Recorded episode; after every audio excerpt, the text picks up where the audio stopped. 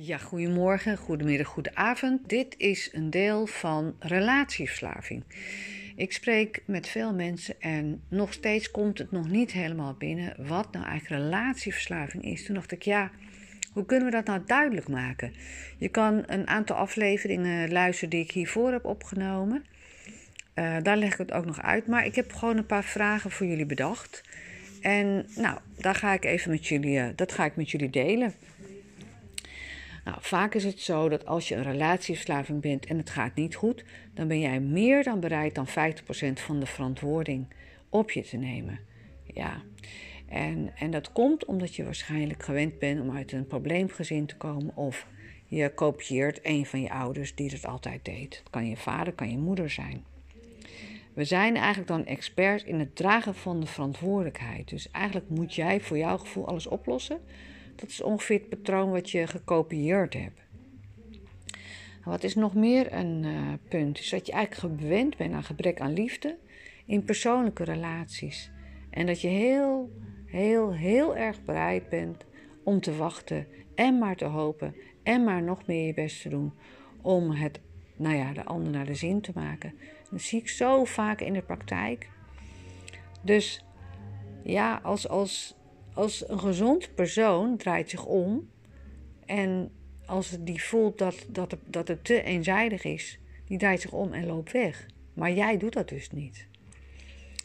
Nou, als, het, als de relatie niet werkt en we daarom ook niet gelukkig zijn, en dan denken we heel vaak van dat wij het nog niet goed hebben gedaan, dat wij nog iets meer moeten doen. Dan, ik zeg meestal dan zit je eigenlijk in een werkrelatie. En wat je dan ook nog doet, is dat je enorm gaat invullen. Dat je eigenlijk de geringste verandering eigenlijk totaal in de up gooit. Totaal eigenlijk in de hoop gooit. Totaal eigenlijk niet reëel uitlegt. Obsessief probeer je dus eigenlijk het mooier te maken dan het is. En, dat, en je leeft dan eigenlijk in de hoop dat het morgen anders zal zijn. Als jij maar nog meer je best doet en het nog meer. En elke keer probeer een andere kapstok te vinden, een therapeut, een boek, een gedrag van jezelf. Je probeert alles en alles maar te doen dat jouw droom bewaarheid wordt. Dus je leeft met de hoop dat het anders zal zijn, dat morgen anders zal zijn. En dan wacht je en je wacht en je wacht maar op de verandering die eigenlijk, ja, in jouw gevoel, als jij maar hard genoeg werkt, zal komen. Ja, nog een puntje is dat je gevoel van eigenwaarde is heel erg laag. Dat jij eigenlijk in je hart gelooft, en dat is natuurlijk het onderbewustzijn, en dat merk je natuurlijk heel vaak in de praktijk. Ik merk ook wel eens aan therapeuten. Ik merk ook aan mensen die enorm spiritueel veel werk hebben verricht, dat ze niet bewust zijn dat hun eigenwaarde ehm, onbewust heel laag is. Dan heb je allerlei manieren om het naar boven te halen en naar boven te werken via het ego via maskers. Om eigenlijk het gevoel van eigenwaarde te maskeren. En dat ja, doe je zeg maar uh, door middel van werken, door middel van uiterlijk. hoe onzekerder, hoe harder je werkt eigenlijk. Hè? Accepteer jezelf wie je bent, wat je bent, wat je doet en waar je bent. Waar je woont, wat je hebt. Ja, uh, dus nogmaals, het gevoel van eigenwaarde is heel laag. En je gelooft dan niet dat je het verdient om gelukkig te zijn kan ook heel spiritueel zijn. Dus dat je eigenlijk uh, constant in de zelfkastijding zit. Een beetje masochistische. Ja, eigenlijk van ik doe het niet goed. Een beetje het, het uh, kloostereffect. En je bent eigenlijk geneigd om eerder te denken dat je het recht op geluk en het leven zelf moet verdienen. Ja. Um, als eigenlijk je ouders vonden dat jij de liefde niet waard was, dan geloof je het als kind niet meer. Het gevoel en die gedachten neem je mee. En heel weinig vrouwen en mannen die te zeer lief hebben, die zijn er eigenlijk van overtuigd dat ze het niet van overtuigd dat ze verdienen om lief te hebben en uh, lief gehad te worden. Of het uh, hebben. Dat lossen wij natuurlijk allemaal op in therapie.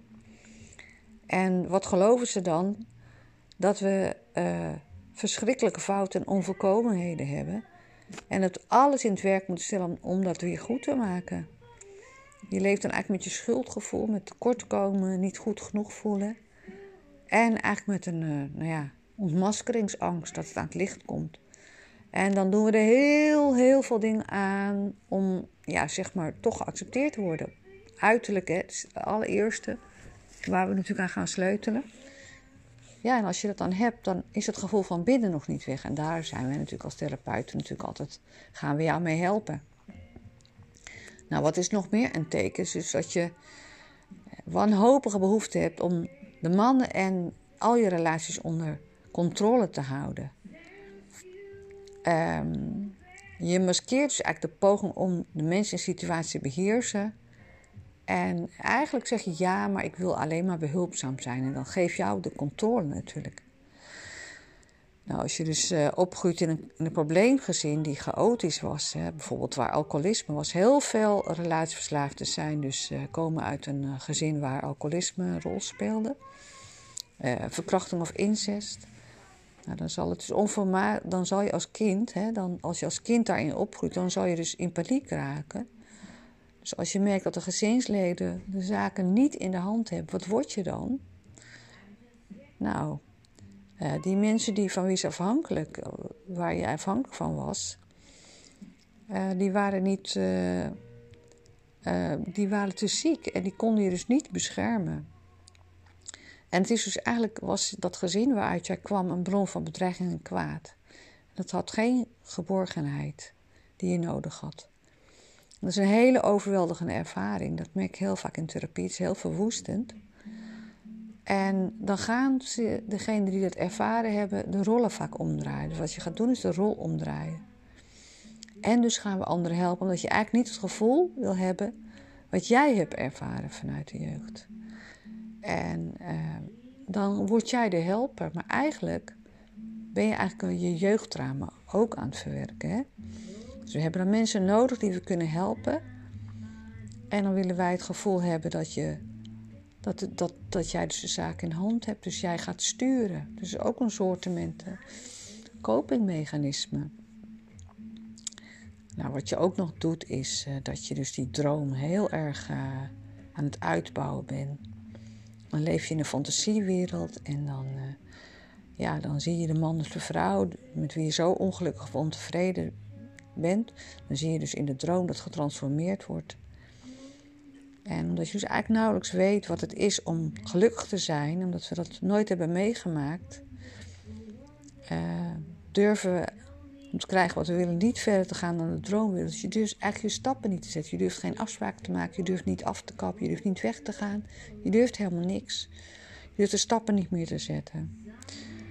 Dus als wij alle man zouden hebben die alles wat wij wilden, waar zou hij ons dan nog voor nodig hebben? En al onze gaven en ook ons gedreven om te helpen zouden maar braak liggen. We zouden eigenlijk geen uitlaatklep hebben. Dus wat gebeurt er? Een groot deel van ons die zou dus werkeloos zijn. Dus kiezen we een man die niet is zoals we willen. En we dromen verder. Dus we gaan invullen. Dus eigenlijk gaan we iets, iets bedenken wat onbereikbaar is, omdat we dan kunnen bouwen. Want eigenlijk willen we de realiteit niet aanvaarden. Het is best wel moeilijk. Ik leg dat heel vaak uit. Het is ook heel vaak niet herkennen voor de cliënt. Ja, wat is ook nog een teken van relatieverslaving? Is dat jij dus eigenlijk verslaafd bent aan iemand. Dat jij uh, verslaafd bent aan een man met emotionele pijn, met bindingsangst, problemen, niet kunnen, niet willen. Ja, I've been there too. Uh, ongelijkwaardige relaties en zo ontzettend veel medelijden hebben. En uh, eigenlijk jezelf uh, inleveren om de andere die droom te geven en wel die eigenwaarde. En uh, een verslaving is iemand die, die, die iemands bewustzijn absorbeert en dit net als een pijnstiller het gevoel van onrust en pijn wegneemt. Er is niets zo geschikt om ons bewustzijn te absorberen als een bepaald soort liefdesrelatie. Een relatie gebaseerd op verslaving wordt gekenmerkt door een verlangen naar de rustgevende aanwezigheid van iemand anders. Wat is nog meer een criterium? Het doet namelijk afbreuk aan iemands vermogen om aandacht te schenken aan andere aspecten. Dus wat is alcohol, wat is een relatieverslaving? Dat je dus daar zo op gefocust bent, als het maar pijn genoeg is, hoef je niet naar de andere dingen te kijken. Dus je bent aan het verdoven. En dat doet alcohol natuurlijk ook. Daarvoor noemen we het een verslaving. Want sommigen zeggen, goh, ik denk waarom vergelijk je het daarmee? Nou, ik vergelijk het daarmee omdat het dus precies hetzelfde doet als alcohol. Denk maar na. Alcohol verdooft en je hoeft er nergens anders meer aan te denken. En dat doet dus ook een relatieverslaving. En uh, we wenden dus onze, onze obsessie aan bij die betrokkenheid bij die ander. Om eigenlijk je eigen pijn en je leegte, angst en woede niet te hoeven voelen. Dus je gaat eigenlijk ja, weg. Je gaat naar de pijn van de ander om je eigen pijn niet te voelen. Je gebruikt de relatie om niet te hoeven voelen wat we zouden voelen als we ons meer op jezelf zouden richten. En hoe pijnlijk onze omgang met die partner is, des te welkomer worden we hierdoor afgeleid. Het is echt een afleidingmechanisme wat er gebeurt. En een werkelijk afschuwelijke relatie heeft voor dezelfde functie als bijvoorbeeld een drug. Als we geen man meer hebben, of vrouw hebben op wie wij onze aandacht kunnen richten, dan moeten we naar onszelf kijken. En uh, nou, dan krijg je eigenlijk onthoudingsverschijnselen. Want hè, dan, dan gaat, gaat eigenlijk hetzelfde fysiek, dan word je onrustig. En het is hetzelfde als met alcohol. Dus dan krijg je rillingen, afkikkingen en depressie, slapeloosheid, paniek. Want je, je wordt geconfronteerd met je eigen gedachten, met je eigen gevoel, met de tijd. En dat is dus de relatieverslaving. Het is best wel heel moeilijk om te beseffen en te erkennen. En uh, wat je ook heel vaak doet, is dus dat je eigenlijk dan in een uh, flow komt van andere misbruik. Hè? Dus eigenlijk uh, drugs, alcohol, bepaald voedsel, suiker. Ik merk heel vaak dat cliënten door teleurstelling heel veel suiker gaan nemen. En geraffineerde suiker is geen voedsel, maar het is een drug. Dus als je chocolaverslaafd bent of suikerverslaafd, dan, dan zit je eigenlijk je emotionele pijn weg te eten. En de hersenen die hebben dat soms ook nodig. Dus dat is de vervanging. Je merkt voor bij dan krijg ik heel vaak appjes, paniekappjes. Mag ik een videocall en kunnen we wat doen? Of heb je vitamines? Want ik heb een uh, aanval van eten of suikeraanval gehad.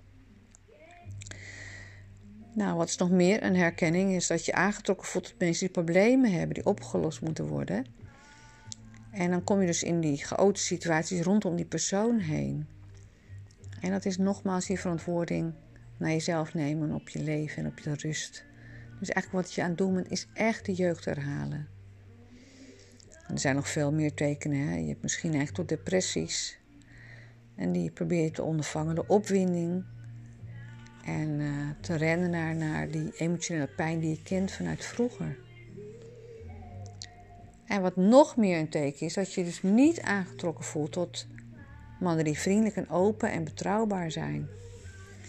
Ja, dat zijn allemaal dingen waar wij uh, mee aan de gang gaan. En ja, het is natuurlijk erkennen, herkennen, loslaten. Dus wat gaan wij in de trainingen doen? We gaan natuurlijk een heel erg uh, diep inzichtelijk plan maken van hè, uh, herken jij? Hè? Dat, je niet dat je houdt van iemand die helemaal niks teruggeeft. Um, eigenlijk uh, als hij me maar nodig heeft, dat herkennen of zij me maar nodig heeft. En uh, ja, de vraag van als ik me opoffer, wil je dan van me houden? En de weg naar herstel, ja, dat is ook een hele mooie. Hoe weet je nou waar je bent? Ik laat vaak zien bij mensen van waar ze zijn. Hè? En wat is nou eigenlijk hetgene wat jij, wat jij merkt als jij zeg maar die herstel um, modus in bent. Als je gaat herstellen, dan ga je eigenlijk jezelf de hoogste prioriteit geven. Dan ga je voelen van hé, hey, wat is er nou eigenlijk voor in het voor me en wat doet dit voor mij? En je stelt jezelf eigenlijk voorop. En dat is de herstel. Herstel is dat jij jezelf waard bent. En uh, als jij dus eigenlijk je herstel tot je hoogste prioriteit maakt, betekent dat je ongeacht wat van je verlangt wordt, bereid bent stappen te ondernemen die noodzakelijk zijn voor je herstel tot, tot eigenliefde en eigenwaarde. En uh, dat, dat voorkomt dat je in allerlei bochten moet brengen, brengen uh, om hem te veranderen. Laat jij hem of haar waar ze is. En uh, dat geneesproces, dat laat je gewoon bij hem. En dan ga je eigen energie gebruiken voor jezelf, je eigen kracht naar jezelf, voor jezelf aanwinnen. Dus zelfliefde.